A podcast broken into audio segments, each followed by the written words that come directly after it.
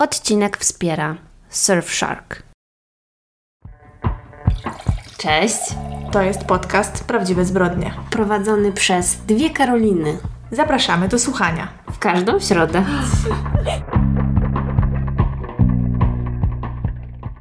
Przed nami ostatni odcinek w tym roku. Tak.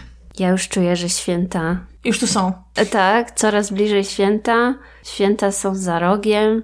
No, ja przyznam, że trochę ciężko mi się w ogóle na czymkolwiek skupić od ostatnich dwóch dni. Jakoś tak już czuję to wolne zapasem No. i czuję też rozluźnienie, jak rozmawiam z ludźmi. Że tak albo ludzie mają na przykład dużo rzeczy do skończenia przed końcem roku, jeżeli chodzi o pracę i tak wszyscy są jacyś tacy, mam wrażenie, lekko rozkojarzeni. Tak, bo nawet jak się nie ma urlopu, to wszyscy zakładają, że w koniec roku nic się nie będzie działo. Na przykład Mhm. ja tak mam, więc no już tak, no już moglibyśmy skończyć gadać o poważnych sprawach, bo wiadomo, że już i tak nic nie zrobimy w tym roku. Tak, no tak trochę jest i myślę, że, że mi się też to udzieliło, ale muszę się Wam pochwalić. Podczas zajęć rozmawiałam akurat w piątek z jedną osobą a propos choinek i jakoś tak mnie nakręciła ta cała rozmowa na choinki, jak się okazało w weekend, bo się obudziłam najpierw w sobotę i myślałam o choince, potem w niedzielę się obudziłam, myślałam o choince, jak już się obudziłam w niedzielę drugi dzień z rzędu, myśląc o tej choince i była niedziela handlowa, to wstałam i powiedziałam do mojego narzeczonego, że może jednak pojedziemy po choinkę. On nie protestował i jednak mam choinkę, pierwszy raz od, nie wiem, 500 lat. Mm, No tak, widziałam ją.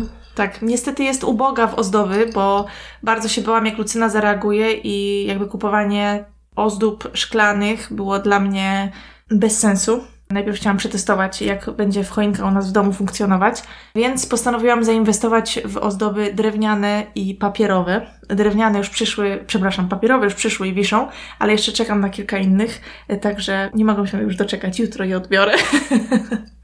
No wygląda nieźle. Póki co. Dziękuję, zobaczymy jak będzie skończony efekt. Najchętniej to bym zabrała trochę bombek takich, wiesz, starych z domu, które są u mnie gdzieś tam pamiątkowych. No ale tak jak mówię, już wolę, żeby bezpiecznie leżały w pudełku, niż żeby Lucynka swoją słodką łapcią którąś strąciła. A Jogi cieszy się z choinki? No właśnie jakoś tak za bardzo, bo stwierdził, że choinka to jest przyrząd do drapania i cały czas ociera się o nią tak od spodu, żeby się podrapać nią. I trochę właśnie przez to nią niszczy. To Jogi potrzebuje drapaka, tylko trochę innego niż kot. Tak, bo on się uwielbia tak ocierać. Z wiekiem coś mu się stało, że on nawet mi się o nogi ociera, tak jak kot, nie? że tak wciska ten pysk i tak drapie się o moją nogę czy coś takiego, więc no zabawne to jest. No, mam nadzieję, że wielkiej dewastacji nie będzie, bo póki co to niszczy gałązki, które są przy ziemi. Ale jakby bombki go nie interesują, także spoko. Chociaż tyle. A Poza tym zjadłam już kilka razy barszcz z uszkami. A, czyli jednak kupiłaś wcześniej, tak jak radziłam. Tak, no właśnie. Był to bardzo dobry pomysł, bo już odkąd ten barszcz zjadłam, to totalnie czuję, jakby już były święta. Tak, barszcz to jest najlepsze, co może być. No a poza tym, myślę, że największym wydarzeniem ostatnich dni jest koniec Białego Lotosa. Tak, Skończyłaś? skończyłam w dzień, kiedy wyszedł ostatni odcinek. Pobiegłam do telewizora po prostu, żeby obejrzeć jak najszybciej, bo jest to serial jeden z niewielu, który faktycznie oglądałam tak na bieżąco. Że tak z ręką, wiesz, na sercu raz w tygodniu siadałam i oglądałam odcinek. Co to były za emocje? Mm. Co to były za emocje? Było mi tak źle, jak się skończył. No, ale no tak, widziałam wielkie poruszenie na całym świecie po prostu tym serialem. W sumie fajne jest to, że jak serial wychodzi co tydzień i w Europie i w Ameryce, no to widać jakoś tak właśnie w mediach społecznościowych, że wszyscy razem to przeżywają. Mam wrażenie, że dosłownie połowa internetu ma obsesję na punkcie Białego Lotosu. Mhm. Jak był poprzedni sezon, to nie było tej obsesji widać, ale ten sezon naprawdę strasznie ich rozhulał. To znaczy, myślę, że też chodziło o to, że pierwszy sezon dużo osób widziało trochę później, prawda? Nie oglądaliśmy tak wszyscy na bieżąco od razu, bo była to nowość. Ja sama nie widziałam tego tak od razu. Zobaczyłam potem i miałam też to szczęście, że mogłam, wiesz, po kilka odcinków naraz już obejrzeć i nie powiem, że było to bardzo przyjemne. Ale tutaj przy tym drugim sezonie chyba nie dałabym rady, nie wytrzymałabym. Poza tym, ile spoilerów bym wyczytała w internecie. Naprawdę, trzeba było się tak chronić. No. Jak na przykład miałam dzień opóźnienia i tylko widziałam coś biały lotos, wiesz, to zamykałam oczy, przeklikiwałam na, wiesz, po omacku, bo bałam się, że zaraz się czegoś dowiem.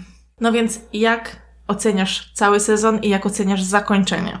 No właśnie w trakcie oglądania całego tego sezonu miałam bardzo mieszane uczucia, bo przyznam, że te odcinki tak osobno, jakby oglądając je, nie robiły na mnie na początku takiego wrażenia, bo jakoś tak no nic się nie działo, a taki ten hype cały czas rosnął, rosnął, rosnął i ja cały czas myślałam, że coś wielkiego się wydarzy, a się nie wydarzało. Też myślę, że to był jakiś taki duży zabieg, e, żeby Mhm. jakoś tak ludzi podkręcać, a potem im dawać jakiegoś przytyczka w nos.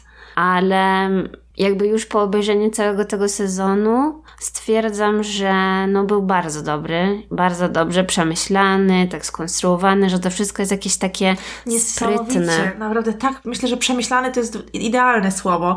Jak skończyłam to oglądać, to miałam dokładnie to samo przemyślenie, że ktoś naprawdę miał taki łeb, żeby to napisać. Mm. Niesamowite. No, zajebisty jest ten Mike. White.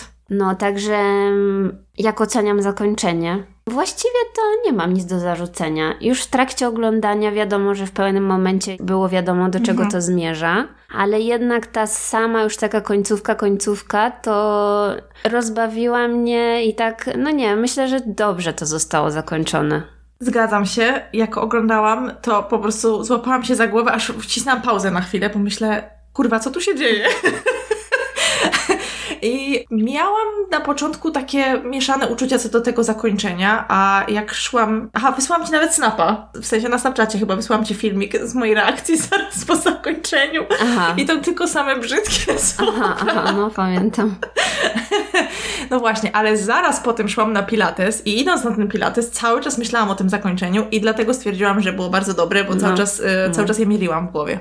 No tak, ja potem wpadłam po prostu w czarną dziurę internetu i oglądałam wszystkie możliwe wywiady, takie promocyjne z tymi aktorami.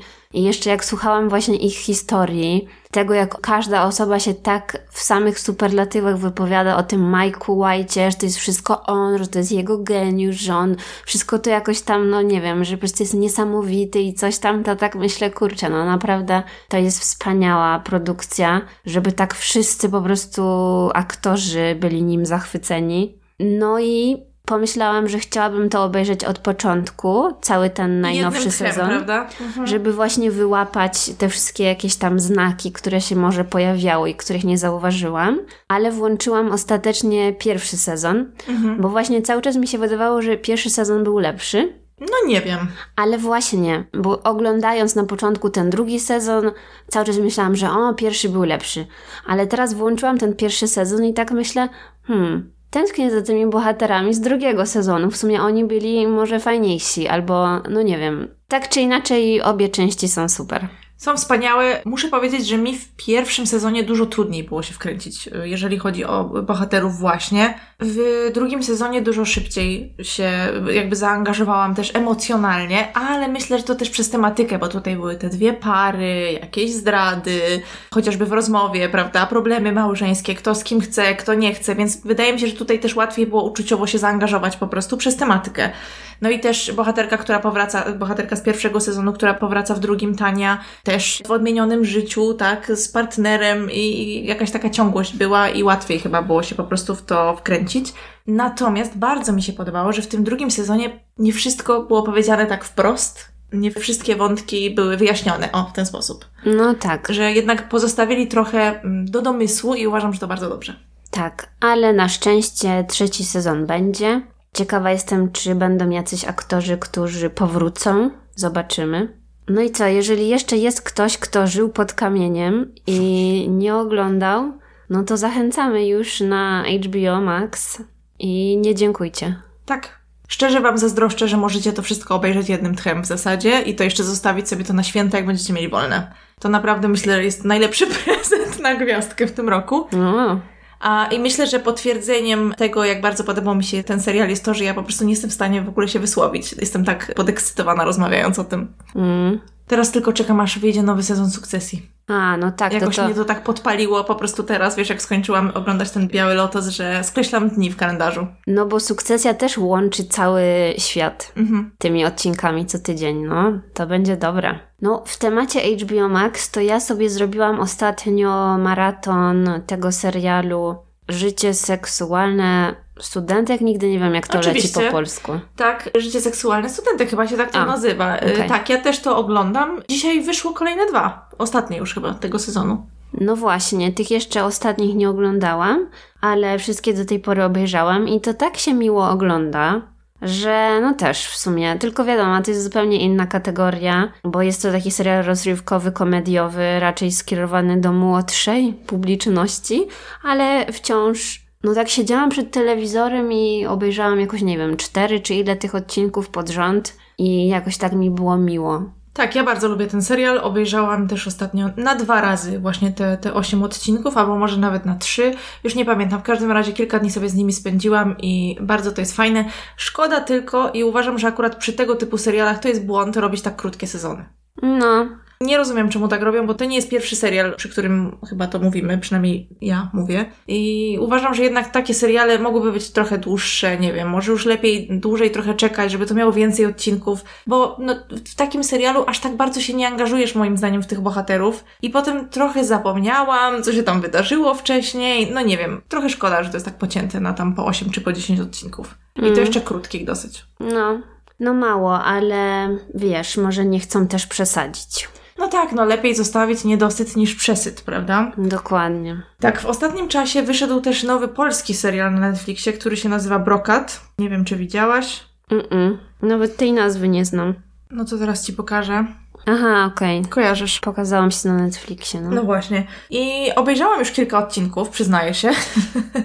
Jest to serial, którego akcja dzieje się w latach 70. nad morzem w Sopocie, w Polsce. O, Tak, głównymi bohaterkami tego serialu są kobiety, trzy. Tutaj bardzo dużym wątkiem w tym serialu jest praca seksualna, a także jakaś walka o niezależność. Oczywiście pojawia się też wątek y, służby bezpieczeństwa i zależności ludzi i jakby tego, jak Polska wyglądała w tamtym czasie. No nie wiem, muszę powiedzieć, że ten serial jak na razie ogląda mi się bardzo dobrze. Jest dosyć długi, byłam zaskoczona, ponieważ on ma 10 odcinków. aha, fajnie. No na razie jeszcze nie chcę wydawać osądów, bo nie widziałam wszystkiego, ale zaczął się dobrze. Bywa dziwny chwilami. Jakieś takie są dziwne sceny, przejścia, ale nie przeszkadza mi to zupełnie. Więc myślę, że jest wart wypróbowania. No dobrze, może w końcu wrócę do jakiegoś częstszego oglądania seriali, bo teraz próbowałam sobie przypomnieć, czemu nie miałam czasu i już wiem, bo przecież telewizor zajęty jest przez piłkę nożną.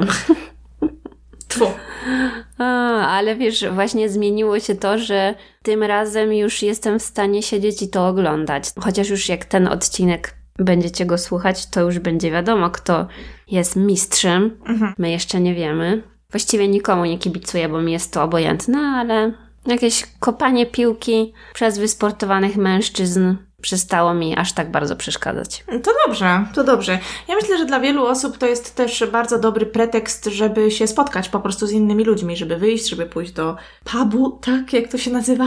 Mm. Nawet jakiś czas temu, jak chcieliśmy pójść właśnie, w moją urodziny zresztą, chcieliśmy pójść do jednej restauracji, gdzie jak się okazało jest telewizor, to nie było ani pół stolika, bo wtedy był jakiś mecz. Mhm. Więc trzeba teraz uważać, w które dni się chodzi i o której. Zresztą to się zaraz kończy w sumie, więc nie ma... No właśnie już tak. się skończy. No właśnie, jak ten odcinek wyjdzie. Także na pewno weekend, ten, który jest przed nami, a ten, który jest już za wami słuchającymi, będzie zajęty na oglądanie piłki nożnej znowu. No ja mam nadzieję, że obejrzę trochę więcej tego brokatu i wtedy będę w stanie stwierdzić, czy to jest po prostu jakiś dziwaczny, średni serial, czy faktycznie mi się podoba, bo nie wiem, ale też czekam, aż ty obejrzysz i będziemy mogły porozmawiać. No myślę, że do nowego roku mi się uda. No właśnie, więc akurat po nowym roku będziemy miały o czym dyskutować, zwłaszcza, że w styczniu będziemy miały kolejny polski serial do obejrzenia. Bo Sexify wraca. A tak, właśnie widziałam, że dzisiaj trailer wypuścili. No sporo, jeszcze będziemy musieli porozmawiać o Emily w Paryżu. Tak. Co ja tam jeszcze chcę obejrzeć? Chociaż o dziwo na to jestem najmniej podekscytowana. Mm, ja chyba najbardziej. Ja nie wiem, poprzedni sezon zostawił jakiś taki niesmak w moich ustach, no nie wiem, zobaczymy. No ale wiesz, to nieważne i tak będzie Paryż, jakieś tam słodkie zdjęcia, ładni mężczyźni, ładne dziewczyny. No to prawda, to prawda. I te tragiczne stylizacje głównej bohaterki, Jezu. No dobra, nieważne, nieważne. Chciałam się jeszcze pochwalić tutaj na antenie żeby kontynuować dobrą passę. Wyobraź sobie, że w ostatnim tygodniu byłam dwa razy, już Ci to mówiłam, ale powiem to udając, że jeszcze o tym nie wiesz, byłam dwa razy na pilatesie. No, brawo. I jestem już na zaś zapisana na kolejne trzy tygodnie. Mm. Ja jestem zapisana też raz. Dwa, dwa tygodnie, przepraszam. Jeszcze raz w tym roku i następnym razem jestem zapisana już na styczeń. Również. Mm. Także myślę, że po nowym roku będę już miała mięśnie brzucha widoczne. No Jeżeli dobrze. nie, to obrażam się na ćwiczenia. A, no dobra. Ale co, też rozumiem, że w domu codziennie pakujesz. Jasne, jasne, tak, tak. Mhm. Hantle sobie kupiłaś. Tak, tak, tak. Mhm. I dużo deski robię, wiesz. W przerwie między pracą, tam między zajęciami tak, robię od razu deska. od razu. Nie, w ogóle prowadzę zajęcia z podłogi teraz. Mm. A, no, tak by było fajnie. Może kiedyś, może kiedyś. No dobrze, to skoro już pośmiałyśmy się z mojej sportowej rutyny, to myślę, że przyszedł czas na moją historię. Słuchamy. Tak, i dziś opowiem historię ze Stanów Zjednoczonych. Wszyscy pospadali z krzeseł. Ale teraz już robi się mniej zabawnie. Ale widzę, że humory dopisują wszystkim. Mi tak. Nie, no szczerze mówiąc, y, chyba próbuję też trochę nadrabiać, bo jestem zmęczona, jak myślę wszyscy w piątek wieczorem, ale jak zawsze cieszę się, że możemy sobie trochę pogadać do mikrofonu. 8 czerwca 2017 roku na numer alarmowy dzwoni kobieta. Kobieta jest w histerii i informuje dyspozytorkę, że znalazła swojego męża leżącego na podłodze w kałuży krwi. To miało miejsce około godziny 18.30. Dyspozytorka próbuje rozmawiać e, z tą kobietą, natomiast bardzo ciężko wyciągnąć od niej jakiekolwiek informacje. Po chwili telefon przyjmuje mężczyzna, jest to brat osoby, którą przed chwilą znaleziono w kałuży krwi. On ma na imię Sam i Sam informuje dyspozytorkę, że nie wie, co się stało. Oczywiście ona go to zapytała, ale powiedział, że jest możliwość, że jego brat został zaatakowany przez węża. A to ciekawe. Tak, ponieważ mężczyzna, o którym mowa, którego znaleziono leżącego w kałuży krwi, nazywał się Ben Rennick i był hodowcą węży. Na policję zadzwoniła żona Bena, która razem z nim prowadziła właśnie tą hodowlę. Kobieta nazywała się Lynn Lee i oni mieszkali w małym miasteczku, które nazywa się New Florence w stanie Missouri. W tym miasteczku mieszkało niecałe 3000 osób, więc oczywiście część ze służb, które pojawiły się na miejscu, wiedziały, co dzieje się na tej farmie, jakby czyja ona jest i że mieszczą się tam właśnie węże. Tam był taki budynek, w którym no tych węży było około 2000, jak rozumiem. Ojej. Tak. Ben był specjalistą w swojej dziedzinie. Nazywali go gwiazdą rocka, wiesz, y, właśnie w tej społeczności fanów gadów. Okej, okay. taka trochę nisza. Dokładnie. I Ben był w stanie zrobić ze swojej pasji, bo on od zawsze kochał zwierzęta, od najmłodszych lat fascynował się właśnie egzotycznymi zwierzętami, gadami w szczególności, był w stanie przekuć swoją pasję w bardzo dochodowy biznes. Ta hodowla mieściła się na farmie, którą w latach 80. kupili rodzice Bena i Sama. Ci rodzice nazywali się Frank i Kim Rennick i rodzice Bena i Sama zajmowali się sprzedażą jedzenia dla zwierząt domowych. Był to bardzo duży teren i cóż, kiedy na miejsce przyjechały służby, najpierw y, policja, później pogotowie, wszyscy bardzo bali się tego węża, który prawdopodobnie uciekł i zrobił krzywdę Benowi. Linley nadal jest w histerii, ciężko się z nią dogadać. Policja krąży, szuka tego węża, boją się wejść do tego budynku, w którym jest Ben. I w końcu odważa się to zrobić ratowniczka, która przyjechała na miejsce zdarzenia. Ona powiedziała, że no nie bała się węży, ponieważ dorastała z nimi. I no, nie mogę powiedzieć, że się naśmiewała, ale udzieliła wywiadu w programie Dateline.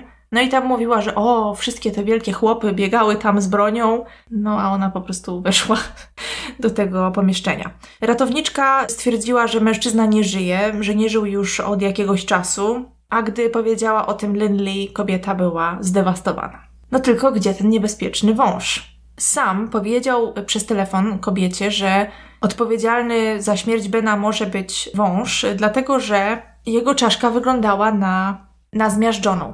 Ratowniczka zgłosiła też, że wydawało jej się, że Ben miał na ramieniu ślad po ugryzieniu. Ale to było dosyć dziwne, dlatego że z tego, co sam wiedział, a warto zaznaczyć, że on nie znał się na wężach i nie znał też szczegółów tej hodowli, tego biznesu, który prowadził jego brat, to nie była jego pasja, ale powiedział, że z tego, co on wie, para nie hodowała trujących węży, tylko niebezpieczne, takie na przykład jak anakondy czy pytony.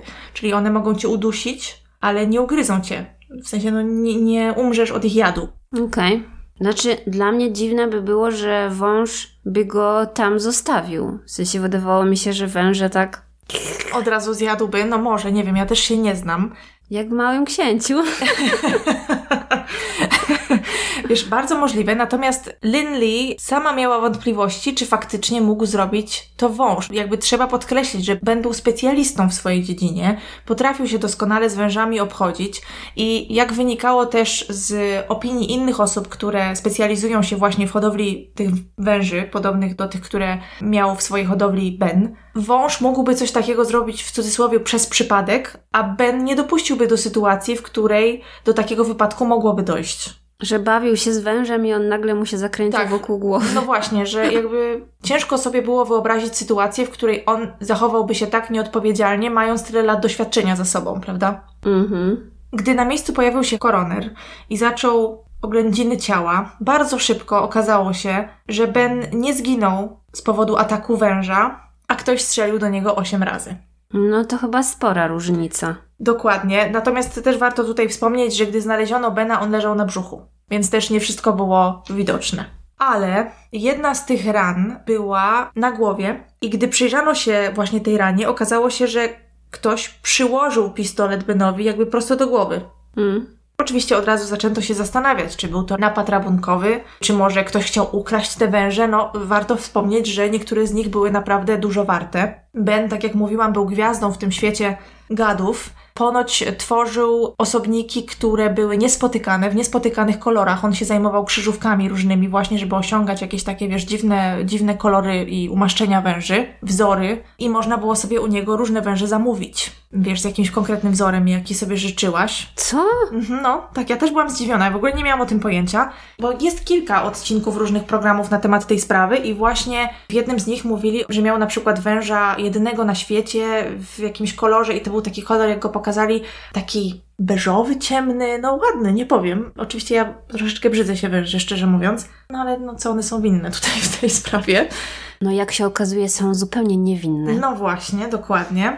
Ale co ciekawe, gdy koroner pochylił się właśnie nad ciałem, to zauważył na przykład łuskę po pocisku, która gdzieś tam leżała pod jedną z półek, właśnie z wężami. No i już można było rozgrzeszyć te biedne węże niczemu niewinne, które Ben kochał całe swoje życie. No i oczywiście, jak to zwykle bywa, policja najpierw zaczyna rozmawiać z najbliższymi. Na tej farmie, poza Benem i jego żoną Lindley i ich dwójką dzieci, mieszkał też brat Bena, sam z żoną i swoimi dziećmi. Linley powiedziała policji, że tego dnia była w swojej pracy. Ona prowadziła spa w mieście Columbia, które było oddalone około 45 minut od farmy, gdzie mieszkała para. Kobieta zeznała, że ostatni raz rozmawiała z mężem przed wyjściem z pracy około godziny 15.45 i to była rozmowa o dzieciach. Chodziło o to, żeby Ben tamtego dnia odebrał dzieci ze szkoły. Natomiast Linley zaniepokoiła się, kiedy jakiś czas później zadzwoniono do niej ze szkoły, że nikt nie przyjechał po dzieci. Później próbowała kontaktować się z Benem, ale ten nie odpowiadał. Gdy dotarła do domu, miała złe przeczucie, powiedziała nawet, że poprosiła dzieci, żeby zostały w samochodzie. Gdy weszła właśnie do tego miejsca, gdzie zazwyczaj pracował jej mąż, zastała go leżącego we własnej krwi. Wybiegła i najpierw zadzwoniła po swojego szwagra sama, a następnie zaraz na numer alarmowy. Policja oczywiście zapytała o przyjaciół, o rodzinę, no, o wszystkich z otoczenia Bena. No i też poruszyli temat brata Bena. I Lin Lee powiedziała policji, że między braćmi był konflikt i miał on oczywiście związek z majątkiem, a w zasadzie z ziemią, na której żyli. Po śmierci wypracowali sobie taką umowę, że kredyt był na Bena, w sensie Ben spłacał kredyt za tą ziemię, a sam płacił mu czynsz. Ale po śmierci jakiej? Po śmierci ojca chłopaków. Do tego jeszcze zaraz wrócę. Ponoć później sam chciał to zmienić, najpierw chciał wykupić połowę ziemi, potem jak rozumiem chciał y, tą połowę ziemi dostać, no i bracia mieli się o to kłócić. Według Lin Lee, Ben był w trakcie sprzedaży swojego biznesu zawodnikowi NFL Robinowi Lennerowi i w zasadzie chodziło tutaj o jego kolekcję węży. Ponoć mężczyźni umówili się na sprzedaż za 1,2 miliona dolarów, także bardzo dużo pieniędzy. Tak jak mówiłam, te węże były sporo warte. A nawet w jednym z programów mówili, że Ben otrzymał już pierwszą transzę tej zapłaty i ona miała być wypłacana potem, wiesz, co jakiś czas kolejna. Kobieta powiedziała, że Ben i Sam bardzo mocno się od siebie różnili, no więc od razu tu policjantom zaświeciła się czerwona lampka, że może to Sam maczał palce w śmierci Bena. No, też tak sądzę. No właśnie. Zaproszono sama na rozmowę. Powiedział, że jak zwykle tamtego dnia skończył pracę o godzinie 17, a następnie odebrał swoje dzieci i wrócił na farmę, gdzie był umówiony na rozmowę z potencjalną opiekunką do dzieci. Gdy tylko rozmowa się zaczęła, w zasadzie od razu zadzwoniła do niego Lindley właśnie w histerii, że odnalazła Bena leżącego w swojej krwi. Sam był szczery z policją, powiedział, że nie był blisko z bratem, że bardzo się od siebie różnili, można powiedzieć, że w zasadzie byli swoimi przeciwieństwami. Powiedział, że Ben był arogancki, że lubił się przechwalać, także swoimi sukcesami finansowymi. W zasadzie mało wychodził z farmy. Oczywiście jeździł na przykład na różnego rodzaju eventy związane właśnie z tym gadzim światem. I nawet on i jego żona Lindley prowadzili kanał na YouTubie poświęcony właśnie swojej pracy, czyli hodowli węży. I ten kanał nadal funkcjonuje, mogę Wam go podlinkować, żebyście sobie zobaczyli. No i tam wszystko opisywali, co robią, jak to się robi, więc myślę, że dla niektórych mogło to być bardzo ciekawe. Według sama on i brat mieli taką nieformalną umowę wypracowaną, wszystko było ustalone i między nimi nie było żadnego konfliktu, po prostu nie byli przyjaciółmi, wiesz, nie mieli za wiele wspólnego, więc nie spędzali ze sobą dużo czasu. A wcześniej Lenli mówiła, że ona z Benem byli w konflikcie z samym jego żoną i że w sumie nie gadali ze sobą i w zasadzie mieli siebie dosyć i pisali do siebie jakieś brzydkie smsy. Więc nie wiem, prawda pewnie była gdzieś po środku, natomiast sam powiedział, że po śmierci ojca podział był taki, że sam wziął większość pieniędzy z majątku, a sam dostał ziemię. Mhm.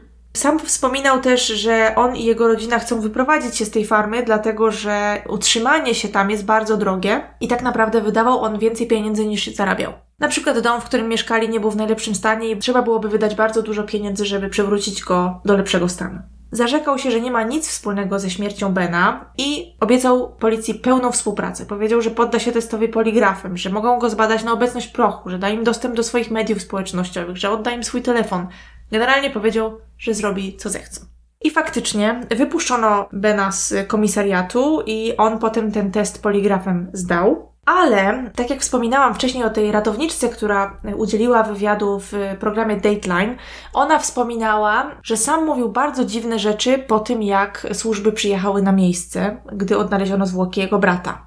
Ponoć nagłos krytykował swojego brata, że był taki skąpy, że nie zatrudnił pomocy, nazwał siebie zabójcą brata, mówił jakieś takie strasznie dziwne rzeczy i no sprawiło to złe wrażenie na tych osobach, które tam były. Oczywiście zaczynają po miasteczku krążyć plotki o tym, że to sam mógł zabić brata. Natomiast gdyby tak było faktycznie, no to dlaczego by w taki sposób współpracował, prawda? Dlaczego poddawałby się tym wszystkim testom?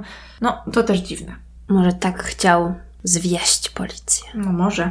Sam powiedział też policji, że w przeszłości doszło do włamania do domu Bena. Powiedział, że on nigdy nie zamykał drzwi i faktycznie w przeszłości skradziono mu kilka tysięcy dolarów w gotówce, które trzymał w domu. No więc nadal była opcja tego, że był to po prostu napad, włamanie rabunkowe, tak? Może Ben zaskoczył właśnie takiego włamywacza. W trakcie śledztwa wypłynął właśnie też temat ziemi i rodziny sama i Bena. Tak jak mówiłam, ich rodzina w przeszłości prowadziła bardzo lukratywny biznes. Chociaż tak naprawdę ich przeszłość była pełna rodzinnych tragedii. W roku 92 ich dom wybuchł, po prostu wziął i wybuchł dosłownie. Hmm. Ponoć był to wybuch gazu, natomiast rodzinie udało odbudować się dom jeszcze większy i piękniejszy niż był wcześniej, ponoć nawet mieli basen. Jakiś czas później okazało się, że mama Bena i sama, ona miała na imię Kim, ma raka i walczyła z nim bardzo długo, bo kilkanaście lat i w 2008 roku niestety zmarła. Ich ojciec Frank zniósł to źle i w 2012 roku postawiono mu kilka różnych zarzutów o oszustwa finansowe. Tutaj chodziło o to, że wykorzystał on pieniądze zainwestowane przez ludzi do własnych celów. Na przykład, żeby spłacać innych inwestorów, albo po prostu wyprowadzał pieniądze z biznesu i wiesz, tam sobie szalał za nie. Mhm. W wieku 62 lat, po tym jak postawiono mu te zarzuty, Frank popełnia samobójstwo. A, tak właśnie myślałam. Tak, i właśnie Ben go znalazł. No, ale chociaż tyle, że Frank przed śmiercią bardzo dobrze zajął się majątkiem i wiesz, on trafił w ręce pełnomocnika właśnie, który potem całym tym majątkiem się zajmował i go rozdawał, że tak powiem.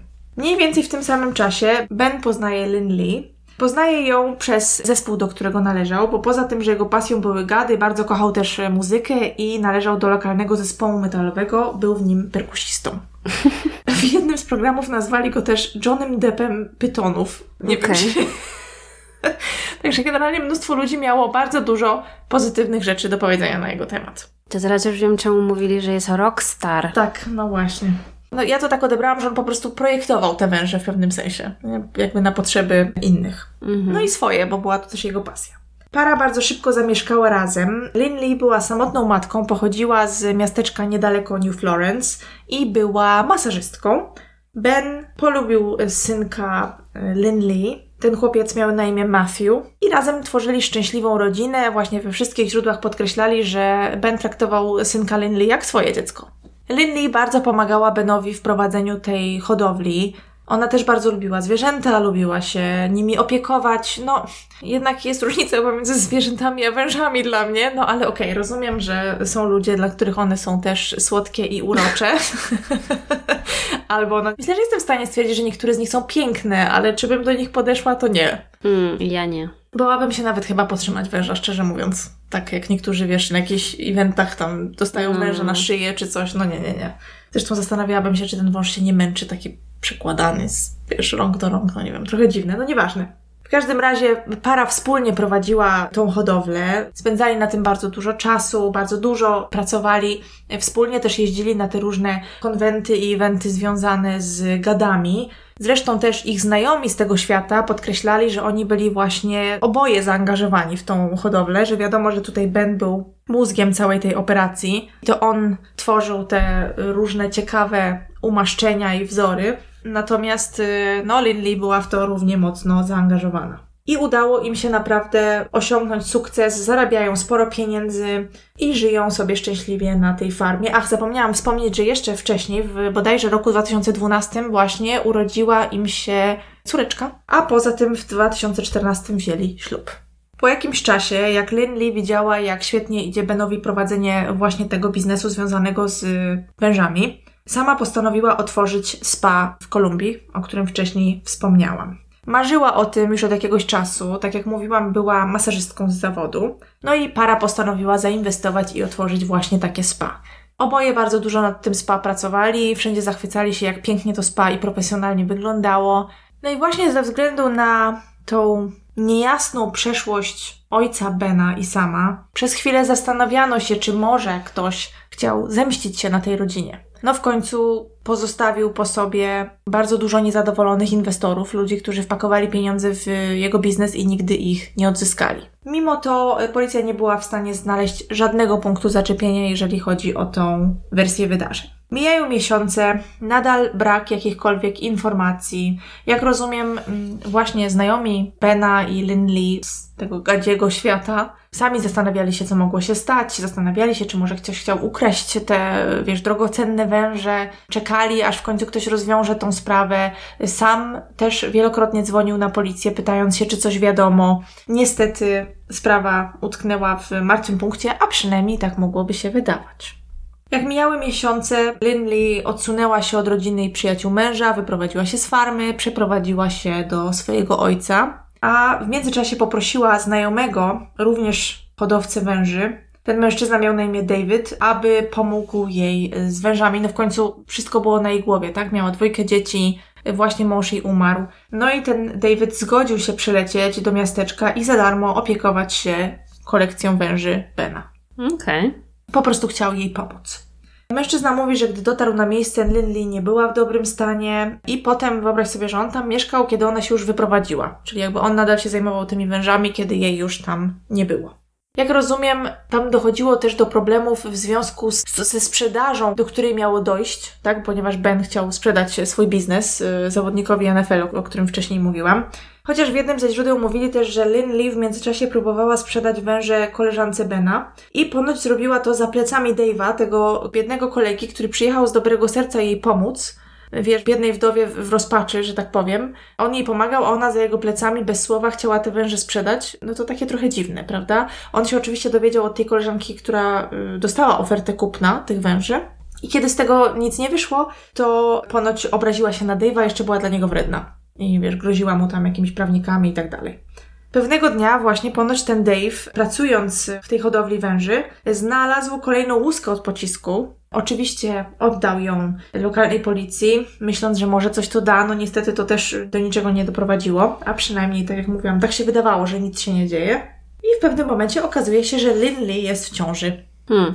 I to miało miejsce, o ile dobrze pamiętam, około rok po śmierci Bena. Na początku Lindley przedstawiła tego swojego nowego partnera, który miał na imię Brandon, e, właśnie Dave'owi, który pracował na farmie, zajmował się wężami, jako swojego kolegę.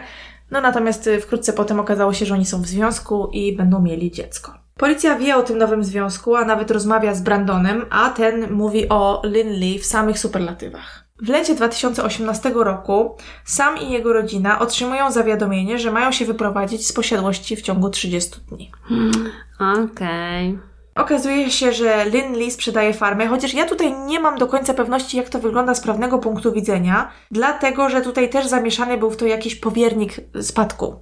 Więc ja nie wiem, czy ona się tym wszystkim zajmowała, to znaczy, jak rozumiem, ona miała prawo to sprzedać, ale jak to wyglądało, jeżeli chodzi o finanse, ile trafiło do niej, ile do jej dzieci i tak dalej, to nie wiem, szczerze mówiąc. Natomiast doszło do czegoś takiego, a w jednym ze źródeł mówili, że farma została sprzedana za 800 tysięcy. Mhm. Więc to jest bardzo dużo pieniędzy. A przynajmniej to z tym powiernikiem tak twierdzi ojciec Lin Lee. Zanim doszło do sprzedaży farmy, tak jak mówiłam, Lin Lee odsunęła się od rodziny i przyjaciół swojego męża do tego stopnia, że nawet nie odbierała od nich telefonów. Czyli bezpośrednio po oczywiście rozmawiała z nimi, tam zwierzała im się i tak dalej, natomiast potem ten kontakt po prostu ucięła no wiele z tych osób uważało po prostu, że próbuje ułożyć sobie życie na nowo. Jej dzieci bardzo źle to zniosły. W jednym ze źródeł mówili, chyba był Court TV special na ten temat, mówili, że właśnie synek Lindley, Matthew, bardzo przeżył śmierć Bena, że był też w histerii na pogrzebie. No biedne dziecko naprawdę. Oczywiście ich córeczka była jeszcze za mała, żeby zrozumieć dokładnie, co się dzieje, no a Matthew już, no niestety rozumiał. Wydaje się, że Lindley ułożyła sobie życie, ale ta sielanka w nowym związku dość szybko się kończy. Jej partner, Brandon, wylądował w areszcie. A chodziło o to, że między parą dochodziło do regularnych kłótni. Według Lindley Brandon ją stokował, dlatego że para wcześniej się rozstała. Lindley od niego odeszła, y, mówiła, że on miał ją atakować, miał zabraniać jej wyjść z domu i jej dzieciom. I twierdziła, że sytuacja była bardzo niebezpieczna, postanowiła się z nim rozstać. Ojciec Lindley też mówił, że jemu też groził. Dziwne. Tak.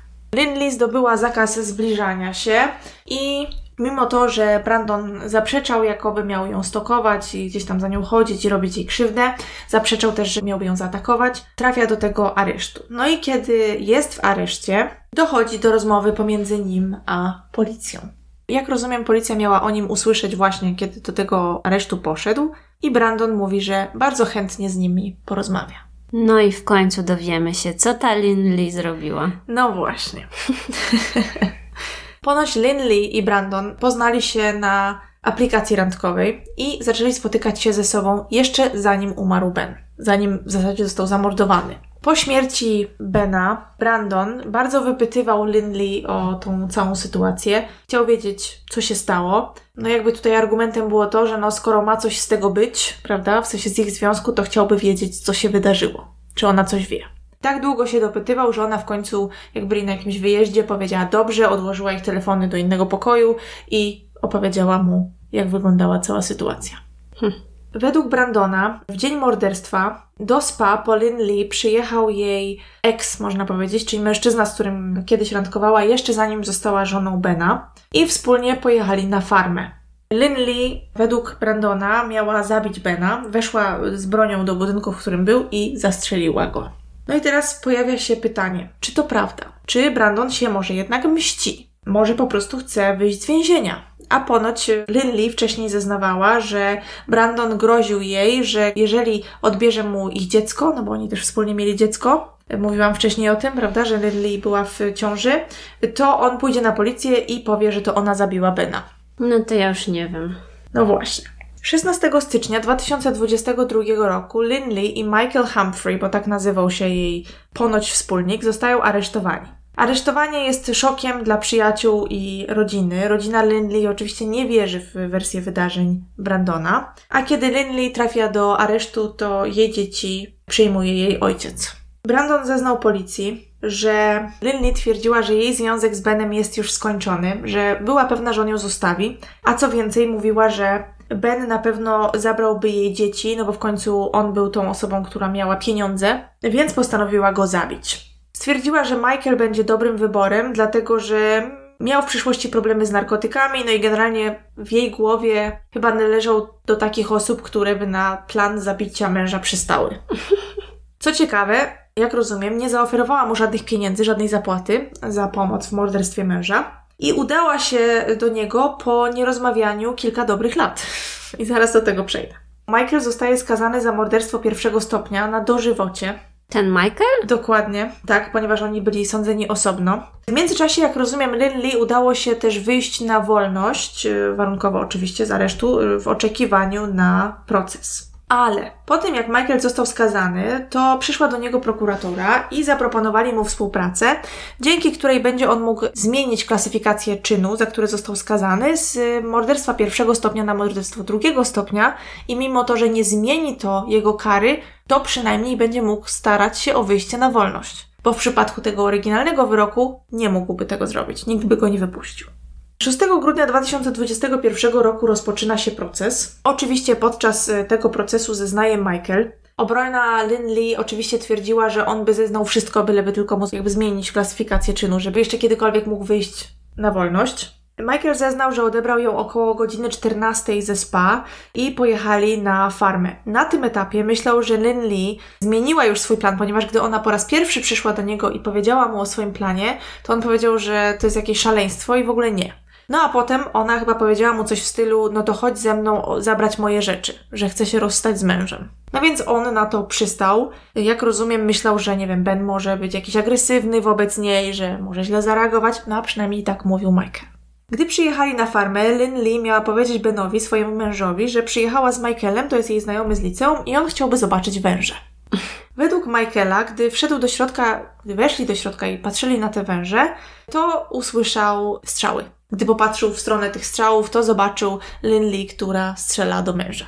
On wyszedł, a chwilę później ona wybiegła, krzycząc, że wiesz, natychmiast muszą stamtąd jechać i on odwiózł ją z powrotem do spa.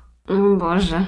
W sądzie pojawił się jeszcze jeden świadek, ponieważ wcześniej policja dowiedziała się o istnieniu kobiety, która miała pomóc Lynn Lee podjąć pierwszą próbę morderstwa męża. Co? Tak, Brandon zeznał, że pojawiła się jeszcze postać kobiety, która miała na imię Ashley.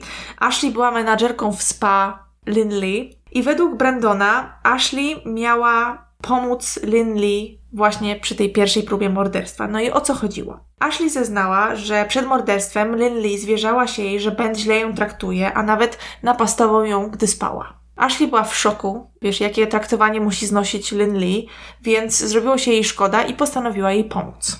Około tydzień przed morderstwem Bena podjęły pierwszą próbę. Ashley załatwiła leki przeciwbólowe na receptę, bardzo silne, które potem przekazała Lynn Lee, a ta dodała je do szejka męża.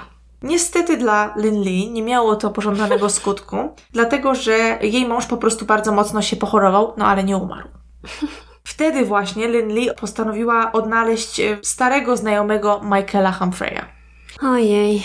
Po tym jak y, zastrzeliła, według Michaela zastrzeliła swojego męża, y, Lynn Lee wróciła do spa, gdzie bardzo porządnie się umyła. Najpierw miała powiedzieć Ashley, swojej pracownicy, że to Michael strzelał, no a dopiero później się przyznała, że faktycznie to ona pociągnęła za spust. Wyobraź sobie, że to nie była jedyna osoba, a w zasadzie jedna z dwóch, które wiedziały, co się stało. Trzech, co ja mówię, bo był Brandon, Michael i Ashley, ponieważ jeszcze jedna dziewczyna, która pracowała y, w salonie, w tym spa y, Lynley, też wiedziała o tym, co ona zrobiła. Czemu ona tak paplała? Nie mam pojęcia. Ona też chyba przed tym morderstwem jakby mówiła im o swoich planach. Nie mam pojęcia, naprawdę. W sądzie pojawił się też jeszcze jeden mężczyzna, który był kolejnym kochankiem Lynn Lee. Ona poznała go właśnie przez to spa i też sypiali ze sobą od końca 2016 roku według tego mężczyzny. Jak rozumiem, to też nie był jedyny pan. Że muszę zobaczyć, jak ona wygląda, bo po prostu nie wierzę w to. Wiesz, no nie wiem, no może być też charyzmatyczna, zresztą ładne jest, wiesz, to co się komu podoba. Jak rozumiem, według prokuratury, Lynn Lee miała też zadzwonić po 24 godzinach od śmierci Bena do firmy ubezpieczeniowej e, w sprawie polisy, którą miał mężczyzna i oczywiście ona też była odpowiednio duża. Hmm, wygląda na zdjęciach całkiem niewinnie. No tak, tak, ona wygląda jak taka dziewczyneczka. Znaleziono dowód na to, że faktycznie Lynn Lee mogła być z Michaelem w samochodzie wcześniej niż oryginalnie zeznała to na policji zaraz po śmierci Michaela. Dlatego, że na wyciągach z karty płatniczej znaleziono transakcje na stacji benzynowej właśnie y, w takich godzinach, które zgadzałyby się z zeznaniami Michaela. Poza tym Ashley, czyli menadżerka spa Lynn Lee, zeznała, że Lynn Lee zostawiła telefon w salonie, w tym spa, i Ashley napisała wtedy z jej konta do Bena, żeby odebrał dzieci. Czyli jakby ona się tak naprawdę zajebiście zabezpieczyła. A przynajmniej tak twierdziła Ashley, bo warto tutaj wspomnieć, że Ashley zaczęła pięknie współpracować z policją po tym, jak zaoferowali jej nietykalność. No, jasne. No ale nie wiem, czy inaczej by coś powiedziała, prawda? No bo by siebie wkopała. Znaczy w ogóle ciężko jest mi uwierzyć w to, że te wszystkie osoby dały jej się wciągnąć, to ani z tego pieniędzy nie mieli, ani, nie wiem, jakichś innych korzyści. Znaczy ja nie mówię, że wtedy byłoby warto, ale jakby próbowałam znaleźć jakiś powód. I myślę, że ta Lindley musiała być naprawdę szalenie przekonująca, albo to jest jakiś spisek po prostu, wiesz, dziesięciu różnych osób. Mm, a to nie było tak właśnie, że ona wszystkim na prawo i lewo opowiadała, jaki to ten Ben jest okropny, tak? Że ją napastuje. Tylko w tej pracy w takim razie i ewentualnie temu Brandonowi, czy jakimś tam innym swoim kolegom, bo mm, jeżeli chodzi o rodzinę i przyjaciół ze strony Bena, a także te osoby z tego świata węży, no to oni wszyscy widzieli ich jako idealną parę, wiesz, super w pracy, super w domu, dzieci, farma, hodowla, dochodowe biznesy, wszystko pięknie. Także naprawdę y, niepojęte to jest dla mnie. Ona musiała być jakąś zajebistą aktorką. I w sądzie postanowiła zeznawać też y, Lynn Lee. I Lynn Lee zeznała, że ona faktycznie pojechała na farmę, natomiast twierdzi, że nie chciała zabić swojego męża, natomiast chciała poprosić go o rozwód. Powiedziała, że nie próbowała go otruć, tylko oboje zatruli się czymś, bo ona też źle się czuła. A wzięła Michaela ze sobą na farmę, bo bała się, jak zareaguje Ben. Powiedziała, że była w szoku, gdy Michael nagle, ni stąd, ni załąd, wyciągnął pistolet i zaczął strzelać do Bena. No jasne. Powiedziała, że pozostała w szoku, gdy wrócili do spa i tak naprawdę dotarło do niej to, co się stało dopiero wtedy, gdy zadzwoniono do niej ze szkoły. Że nikt Jasne. nie odebrał dzieci. Mhm. Tak jak mówiłam, ja wypiszę wszystkie te programy, które widziałam na ten temat, bo był chyba 48 Hours, to Court TV Special, chociaż są też fragmenty zeznań ludzi na kanale na YouTubie Court TV i jeszcze Dateline. I właśnie znowu w Dateline na koniec pojawia się wywiad z Lynn Lee. Ta prowadząca pyta się jej, że dziwne, że chciała rozwodu, jeżeli kilka godzin przed tym, jak przyjechała zabić Bena, czy też jak ona twierdziła, rozwieść się z nim, y, wysyłała mu nagie zdjęcia. A?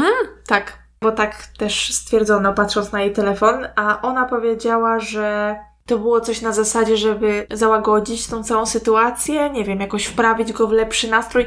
No jej tłumaczenia były tak bez sensu, takie krokodyle łzy. Ona tak, wiesz, tak łukała, ale oczy suche.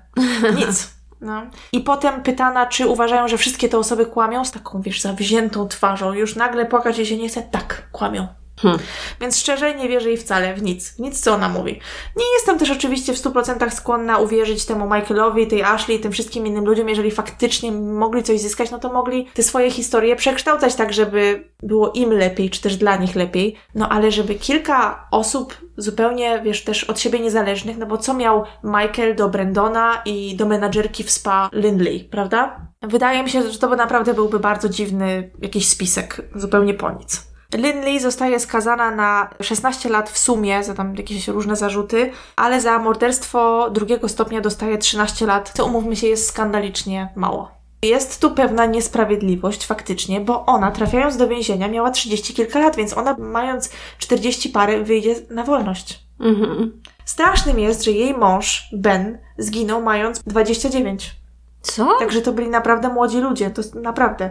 Jak sobie zobaczysz zdjęcia tego Bena, on wygląda jak chłopiec. Ojej. No. Ja myślałam, że oni starsi byli. Nie, nie, nie, oni oboje byli bardzo młodzi i w ferworze walki, chyba zapomniałam to wcześniej powiedzieć, w każdym razie Oczywiście Lynn Leaf jeszcze w tym wywiadzie w telewizji twierdziła, że miała więcej do stracenia zabijając go, więc po co miałaby to robić.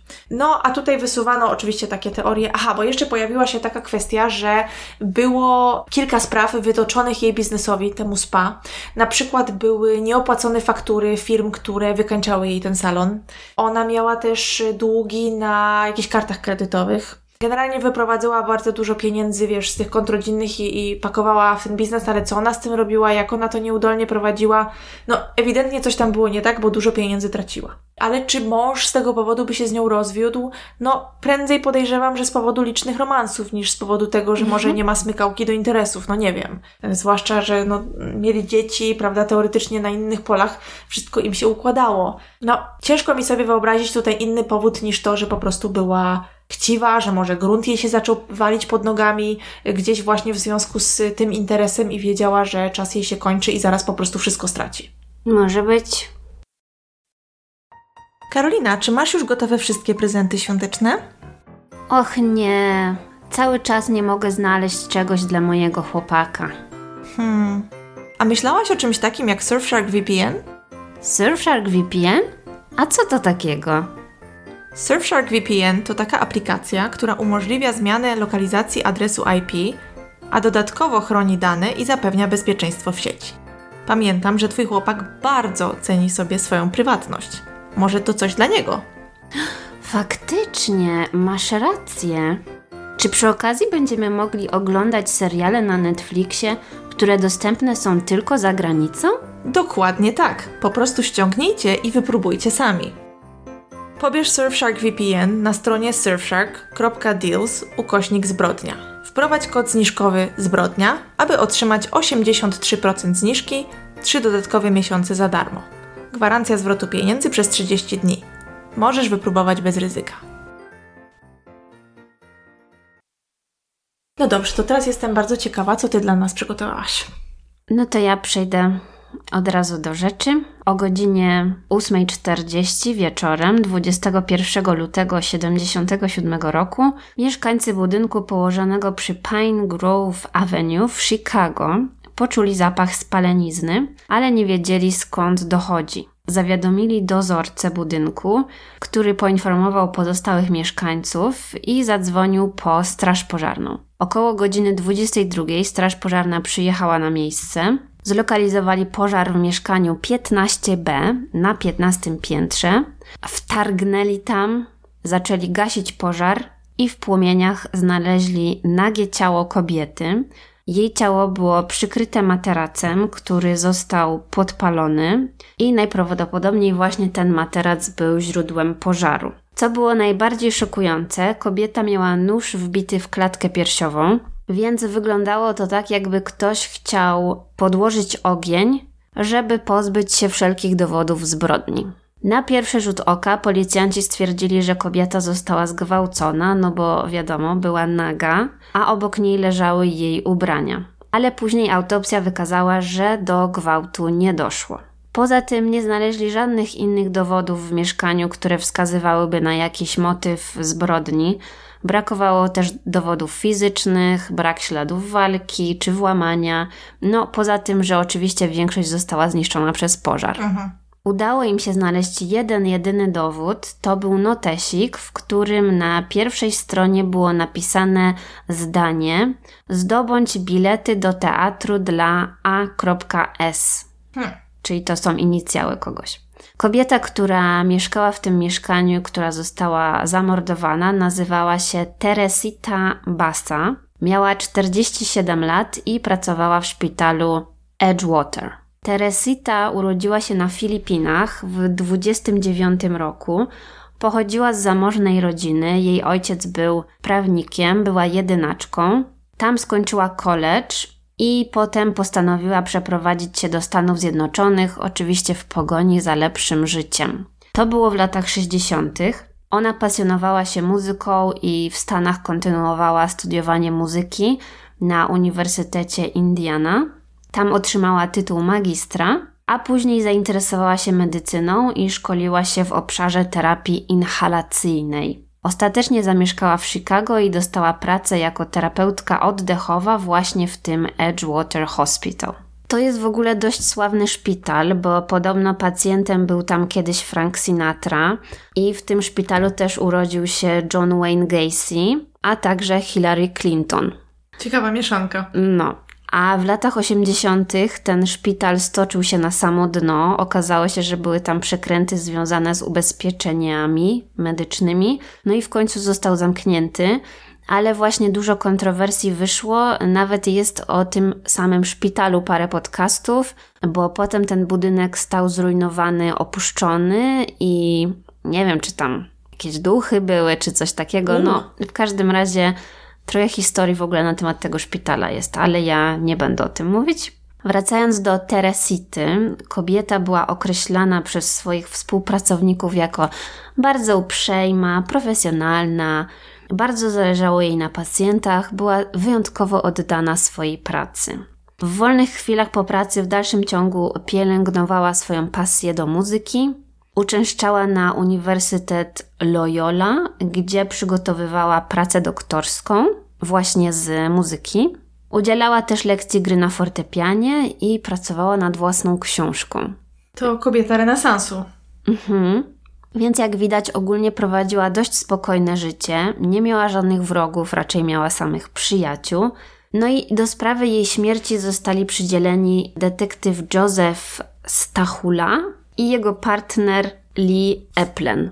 Detektywi przez kolejne tygodnie przeprowadzali wywiady z ludźmi z otoczenia Teresity, chcieli dowiedzieć się jaka była, no i właśnie dowiedzieli się tyle co powiedziałam, czyli że była miła, spokojna i nic podejrzanego w jej życiu się nie działo. Jak mówiłam wcześniej, wykonano autopsję, a po tej autopsji jej ciało zostało przewiezione na Filipiny, żeby rodzina mogła się z nią pożegnać i przygotować odpowiedni pochówek. No i nie muszę chyba wspominać, że byli załamani jej nagłą śmiercią i modlili się o sprawiedliwość. Policji udało się jeszcze ustalić, że około godziny 19.30 tego dnia, kiedy została zamordowana, Teresita rozmawiała przez telefon ze swoją przyjaciółką i współpracownicą Ruth. Rozmawiały przez prawie pół godziny, no i ta Ruth przypomniała sobie, że Teresita coś jej napąknęła w trakcie tej rozmowy, że spodziewa się później gościa i to miał być jakiś mężczyzna, ale nie powiedziała konkretnie o kogo chodzi, a godzinę później sąsiedzi wyczuli pożar. Hmm. Jedynym podejrzanym dla policji mógł być właśnie tajemniczy AS z tej notatki. Niestety nie byli w stanie znaleźć wśród ludzi z jej otoczenia nikogo o takich inicjałach. No i w końcu sprawa utknęła w martwym punkcie albo stała, stała się, się zimna. zimna. Dokładnie. Ale nie na długo, bo latem tego samego roku doszło do przełomu. Dokładnie 6 miesięcy po morderstwie policja otrzymuje niespodziewaną wskazówkę, która ma coś wspólnego z tym, że Teresita wróciła z zaświatów, żeby złapać swojego mordercę. Słucham? Mhm. Właśnie dziwne, że tej sprawy nigdy na Halloween jakoś tak nie znalazłyśmy w ogóle. Więc tak, jest to trochę sprawa paranormalna. Remi Chua, która również była z pochodzenia Filipinką i też pracowała w tym samym szpitalu jako terapeutka oddechowa, i jej mąż, doktor Juan Chua, on był asystentem chirurgii w innym szpitalu. Oni skontaktowali się z policją, żeby przekazać im bardzo ważne informacje na temat śmierci Teresity. Doktor Chua z początku niepewnie, ale powiedział, że jego żona została opętana przez ducha Teresity. Kilka razy już wpadała w taki dziwny trans, przemawiała głosem do siebie niepodobnym, no i stąd właśnie mieli informacje o morderstwie. Kiedy jego żona wpadała w ten trans, to mówiła ze silnym hiszpańskim akcentem, a nawet mówiła w ojczystym języku Teresity, Tagalogu, którego na co dzień nie używała. Zaczęło się od tego, że wkrótce po morderstwie Remi zaczęła mieć wizje, w których Teresita przychodziła do niej i błagała ją, żeby poszła na policję i powiedziała im, co się jej stało. Pierwsza wizja miała miejsce w szpitalu. Remi poszła do pokoju pielęgniarek, żeby chwilę się tam zdrzemnąć w trakcie swojego długiego dnia pracy. Obudziła się i zobaczyła przed sobą Teresitę.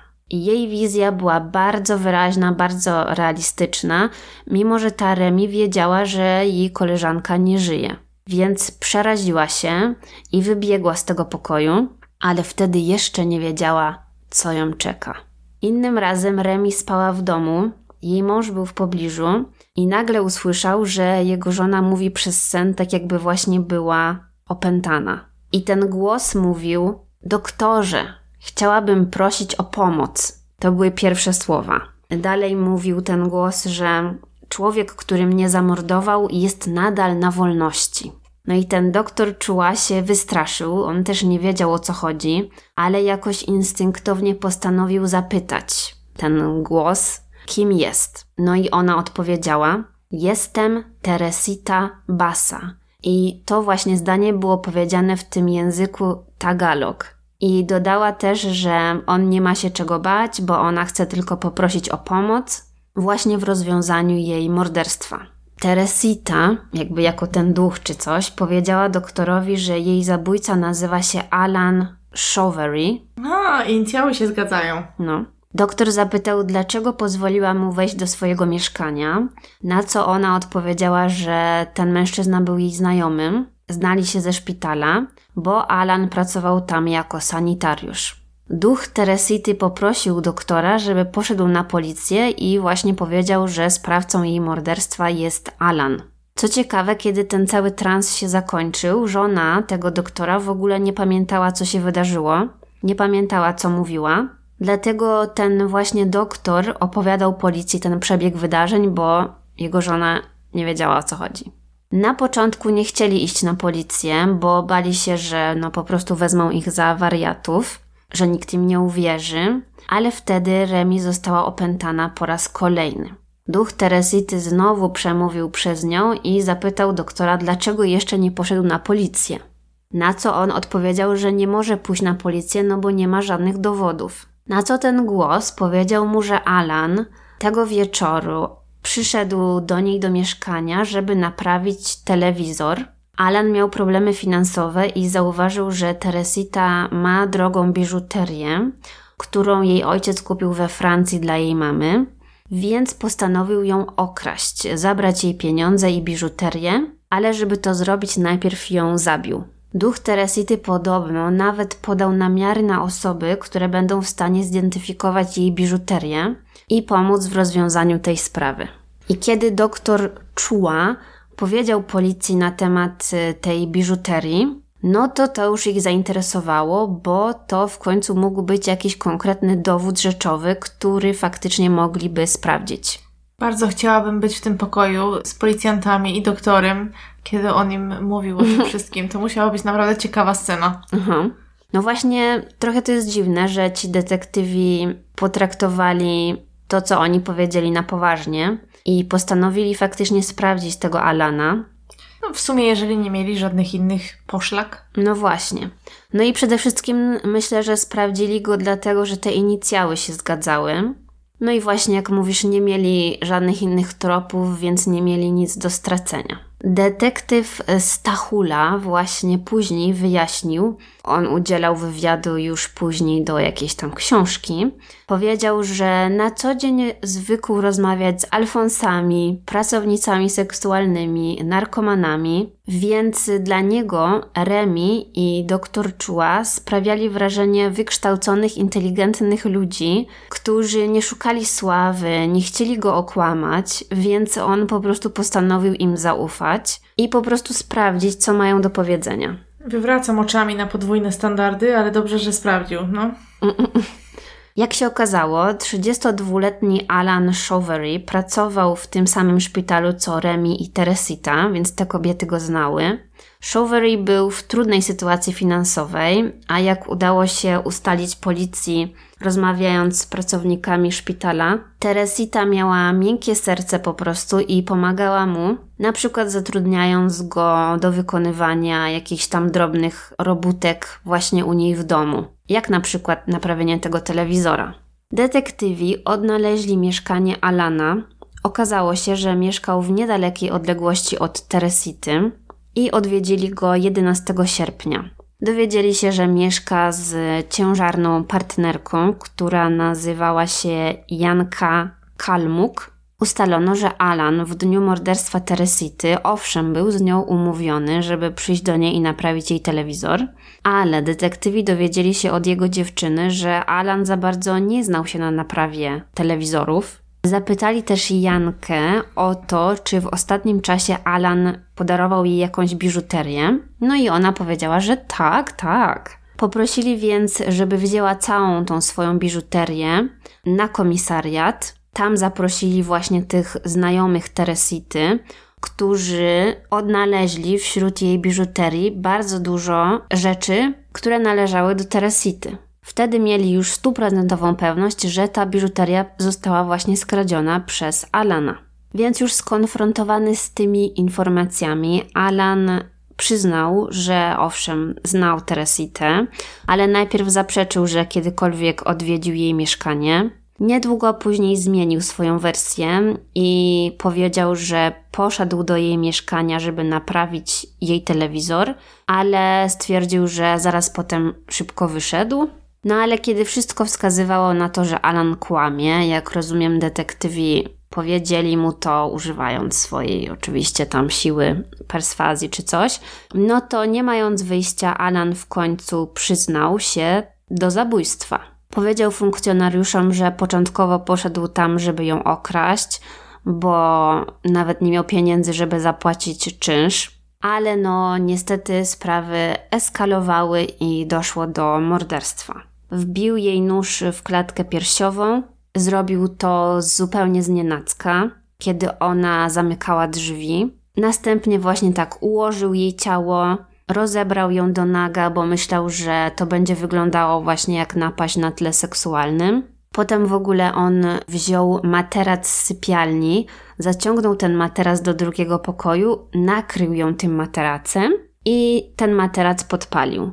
Właśnie w tym celu, żeby ukryć e, jakiekolwiek dowody. Szybko jednak zdał sobie sprawę, że jej śmierć e, była kompletnie bezsensowna, ponieważ znalazł u niej w domu tylko 30 dolarów, dlatego postanowił ukraść też jej biżuterię. Twierdził, że nigdy jej nie dotknął, mając na myśli to, że nie doszło do gwałtu. No i wszystko to, co powiedział, to oczywiście oni spisali i on to całe oświadczenie, przyznanie się do winy podpisał. No i dzięki temu właśnie Alan został aresztowany i oskarżony o morderstwo. Ale Alan trochę zmieniał tutaj swoją wersję wydarzeń, bo później nie chciał jednak przyznać się do winy, wycofał swoje zeznania, twierdząc, że policja groziła, że jeżeli on tego nie zrobi, to oni aresztują jego ciężarną partnerkę. Oh, więc, wow. więc on stwierdził, że musi się przyznać. Też już miał oczywiście prawnika, to był William Słano, i ten prawnik e, wniósł o oddalenie tego zarzutu morderstwa, twierdząc, że policja aresztowała go bazując na tej właśnie historii z zaświatów i że to w ogóle nie powinno się wydarzyć, bo to jest no bezpodstawne. Z tą częścią ciężko się zgodzić, ale doprowadziło to do odnalezienia dowodów, no z tym to się już nie może kłócić. Mhm.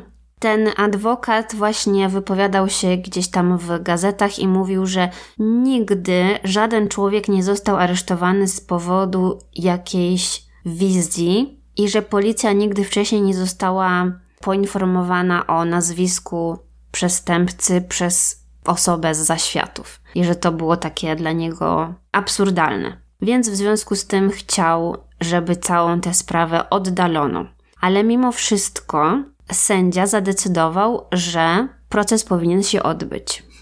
Na to właśnie rzecznik prokuratury powiedział, że oni nie mają zamiaru w sądzie prosić na świadka Teresitę, która jest w grobie, i że oni w ogóle nie są zainteresowani tym e, nadprzyrodzonym elementem tutaj tej historii, no bo wiadomo, że jest to dość kontrowersyjne i w sądzie mogłoby się to nie utrzymać. Powiedzieli, że Informacje z zaświatów były tylko początkową wskazówką, która doprowadziła do znalezienia dowodów i ostatecznie do oskarżenia sprawcy. Więc twierdzili, że wszystkie inne dowody zostały opracowane przez policję zupełnie niezależnie od mhm. tego ducha. No tak to brzmi. Oczywiście proces cieszył się ogromnym zainteresowaniem mediów, bo wiesz, nagłówki były właśnie takie, że duch ze swojego grobu wskazał palcem na swojego mordercę mhm. i tak dalej. No wiadomo, można z tego zrobić świetną historię. Niestety pierwszy proces zakończył się unieważnieniem, bo ława przysięgłych nie mogła dojść do porozumienia i miesiąc później miał rozpocząć się nowy proces. Alan w tym czasie przebywał w areszcie i nagle właśnie przebywając w areszcie postanowił zmienić swoje zdanie po raz kolejny i przyznać się do winy. Kiedy opinia publiczna dowiedziała się o tym, że Alan jednak postanowił przyznać się, to zaczęli spekulować, że na przykład duch Teresity nawiedził go w więzieniu i zmusił go do wzięcia odpowiedzialności za swoje czyny, a druga grupa osób e, była przekonana, że to prawnik kazał mu przyznać się do winy, żeby zyskać oczywiście łagodniejszą karę, co myślę było dość logiczne. Podczas procesu oczywiście Remi, czyli kobieta nawiedzona, nie była świadkiem, no bo ona też niczego nie pamiętała. No tak. Strona obrony podczas procesu mówiła znowu, że aresztowanie było bezpodstawne. Detektyw, który pracował przy tej sprawie, również zeznał, że faktycznie zeznania tego doktora Chu były początkowo jedynym tropem, jaki mieli, ale on twierdził, że swoją pracę wykonali zgodnie z procedurami, że zadzwonili do drzwi Alana Chauveriego bez broni, po prostu chcieli z nim porozmawiać, bez żadnego nakazu i on dobrowolnie udał się razem z nimi na posterunek policji, nawet nie pytając, czy jest aresztowany. Mhm. Więc y, oni jakby zrobili wszystko na czysto, a tak jakby ten Alan być może podświadomie po prostu czekał, aż ktoś zapuka do jego drzwi. Mieli też dowody na to, że poinformowali Alana o jego prawach, zanim on podpisał to przyznanie się do winy i tak dalej, więc jakby on był wszystkiego świadomy. No i już przy tym drugim procesie ławie przysięgłych udało się dojść do konkluzji i uznali Alana Chauveriego za winnego. Został skazany na 14 lat więzienia za popełnienie morderstwa. Dodatkowo jeszcze dostał karę za napad z bronią i za podpalenie. To miało być od 4 do 12 lat. Ale tutaj no, wydarzyło się coś dziwnego, ponieważ Alan został zwolniony warunkowo z więzienia po odbyciu niespełna pięciu lat kary. W 1983 roku wyszedł i podobno po wyjściu przeprowadził się do Nowego Jorku, żeby rozpocząć nowe życie. No i tutaj, czy pięć lat pozbawienia wolności, kiedy on się przyznał, bardzo mało. Jest odpowiednią karą, no właśnie, wydaje się, że to jest dosyć mało. Zwłaszcza, że w sumie nie wiem, jakie tu mieli okoliczności łagodzące. Fakt, że informacje na temat tej sprawy zdobyli w dziwny sposób, owszem, no ale z drugiej strony tutaj nie było żadnych okoliczności łagodzących, że nie wiem, od razu zawołał pomoc albo no cokolwiek, jakby tak. No, dlaczego tak mało? No. No i właśnie, sprawa w dalszym ciągu wzbudza wiele emocji i kontrowersji właśnie ze względu na ten paranormalny aspekt. Bo tak, wyjaśnienia tutaj też jakieś tam się pojawiały, albo właściwie spekulacje, bo. Ale była pewność, że nikt mu tej biżuterii nie podłożył. No, tak, tak, tak. Nie, z tą biżuterią to jest wszystko legitne. Okej. Okay. Bardziej bym się zastanawiała nad tą Remi, która mhm. faktycznie wchodziła w te transe, czy z nią Ciekawe, może na przykład ta koleżanka, ofiara, wspomniała jej jednak imię i nazwisko tego mężczyzny. Może podświadomie jej się to przypomniało. No ale jakby miała znać te szczegóły o tej biżuterii, o tym, że on do niej przyszedł, że coś tam, no, no nie wiem. W każdym razie właśnie niektórzy sugerowali, że może ten Alan Showery, pracując w szpitalu, jakoś tam skarżył się na Remi, bo Remi została ze szpitala zwolniona. O. W międzyczasie, kiedy to się wszystko działo. A właśnie te transe, to opętanie zaczęło się wkrótce po jej zwolnieniu. Hm. No ale wciąż, skąd ona mogłaby o tym wszystkim wiedzieć? No tak, nie podłożyła biżuterii. Więc tutaj nie wiadomo, no niektórzy właśnie też spekulowali, że może jakimś tam cudem w szpitalu, nie wiem, podsłuchała, że ten Alan na przykład komuś by się przyznał, no ale wciąż, no nie wiem, nie ma w ogóle takich dowodów. Jest też kilka odcinków, właściwie wiele odcinków różnych podcastów na temat tej sprawy, ale jakby to Was zainteresowało, to podcast If the Walls Could Talk. On zrobił specjalną serię o tej sprawie i tam są trzy odcinki i jeszcze tam jakieś specjalne materiały. I właśnie z ich strony internetowej dowiedziałam się jeszcze kilku ciekawych informacji, że podobno trzech innych pracowników szpitala Edgewater zgłosiło, że również widziało ducha Teresity, ale oni nie chcieli się ujawnić. No bo wiadomo, może przyznanie się, że się widziało ducha nie jest jakieś. No chodziło mi o to, że może by byli wyśmiewani przez to, czy coś, wstydzili się tego, nie wiem. Jeżeli chodzi o tych detektywów, to właśnie po aresztowaniu Alana, ten detektyw Stachula stał się, no niestety, lekkim pośmiewiskiem na policji, mhm. bo jego koledzy z pracy robili sobie żarty, że on wierzy w duchy i zostawiali mu jakieś wiadomości. Udawali właśnie, że są kimś, kto nie żyje i próbuje się do niego dodzwonić i tak dalej, więc też y, trochę mu się dostało za to doktor Chua, czy też małżeństwo państwa Chua, oni wydali książkę oczywiście. Oczywiście. Na temat e, swojej historii. To Remi miała pracę przynajmniej. tak. Poza tym też dziennikarze opublikowali książkę na temat tej sprawy zatytułowaną Teresita Głos z zagrobu. Więc dużo informacji i publikacji powstało. No i jeszcze na koniec też pozostaje duży znak zapytania, ponieważ podobno drzwi do mieszkania Teresity były zamknięte, kiedy przybyła tam straż pożarna. Mhm. I jak rozumiem, musieli drzwi wyważyć. Hmm. Jak to się stało, że te drzwi były zamknięte? Jakiejś mrocznej muzyki nam tu teraz brakuje. No, wiele pytań, ale przede wszystkim powiedz mi, czy wierzysz w to? Ja generalnie mało wierzę w zjawiska paranormalne. Wolę w nie nie wierzyć. Stresują mnie, ale nie można ich wykluczyć. No. Dużo dziwnych rzeczy się dzieje na świecie. Jakieś potwierdzenie w rzeczywistości na podstawie wizji, czy też nawiedzeń tej Remi coś znaleźli, no więc coś mhm. musiało być w tym. No szczerze powiedziawszy, nie wiem, jak ona mogłaby się tych wszystkich szczegółów dowiedzieć.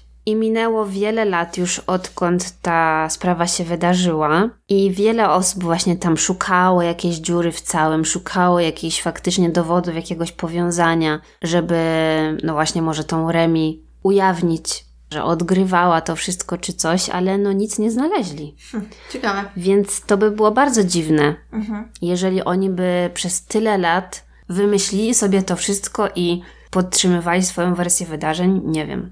No i też w końcu Alan się przyznał. No tak, tylko właśnie ten element jego przyznania, on był czarny. Mhm. I to było w latach 70. Aha, no to wiesz co, to teraz dużo też wyjaśnia, jeżeli chodzi o tą kwestię, że poszedł z policją bez gadania. Ciekawe dlaczego. No. Mm. Także nie wiem, tutaj jakby w materiałach na ten temat ten element terasowy nikogo nie zainteresował, przynajmniej nie czytałam nigdzie o tym, ale tak sobie pomyślałam, że kurczę, no przecież wydaje mi się, że... Mogli na nim wymusić pewne rzeczy. No. Albo mógł się po prostu bać konsekwencji, nie przystania na ich wersję wydarzeń. No ale skąd ta biżuteria w dalszym ciągu? No właśnie. Więc nie sprawa. wiem. Nie wiem, nie wiem, ale no zaciekawiło mnie to, bo nie słyszałam jeszcze o czymś takim, żeby kogoś opętało i nagle to byłby dowód w sprawie. Oj, wiesz co, to ja już nie wiem. Ta biżuteria mnie przekonywała, ale teraz to już nie jestem przekonana. Może dlatego też go skazali na tak krótko, bo w sumie dzięki temu mieli swojego winnego, a z drugiej strony on, nawet jeśli byłby niewinny, to by sobie pomyślał, już odsiedzę swoje i wyjdę i zapomnę o tym wszystkim. Może. Ciekawe. To znaczy, oczywiście nikogo nie powinno coś takiego spotkać, nawet 5 minut, ale no. No nie wiem. Nie wiem, nie wiem, co to było, ale no jestem ciekawa, czy nasi słuchacze jakieś teorie również mają, więc Właśnie podzielcie się. Czymś nas zaskoczycie. Życzymy Wam szczęśliwego nowego roku. I wesołych świąt, pełnych e, spokoju i odpoczynku i relaksu. A faktycznie usłyszą to przed świętami. Ja już, ja już o nowym roku myślę. Dziękujemy bardzo. No i do usłyszenia w 2023 roku. Do usłyszenia.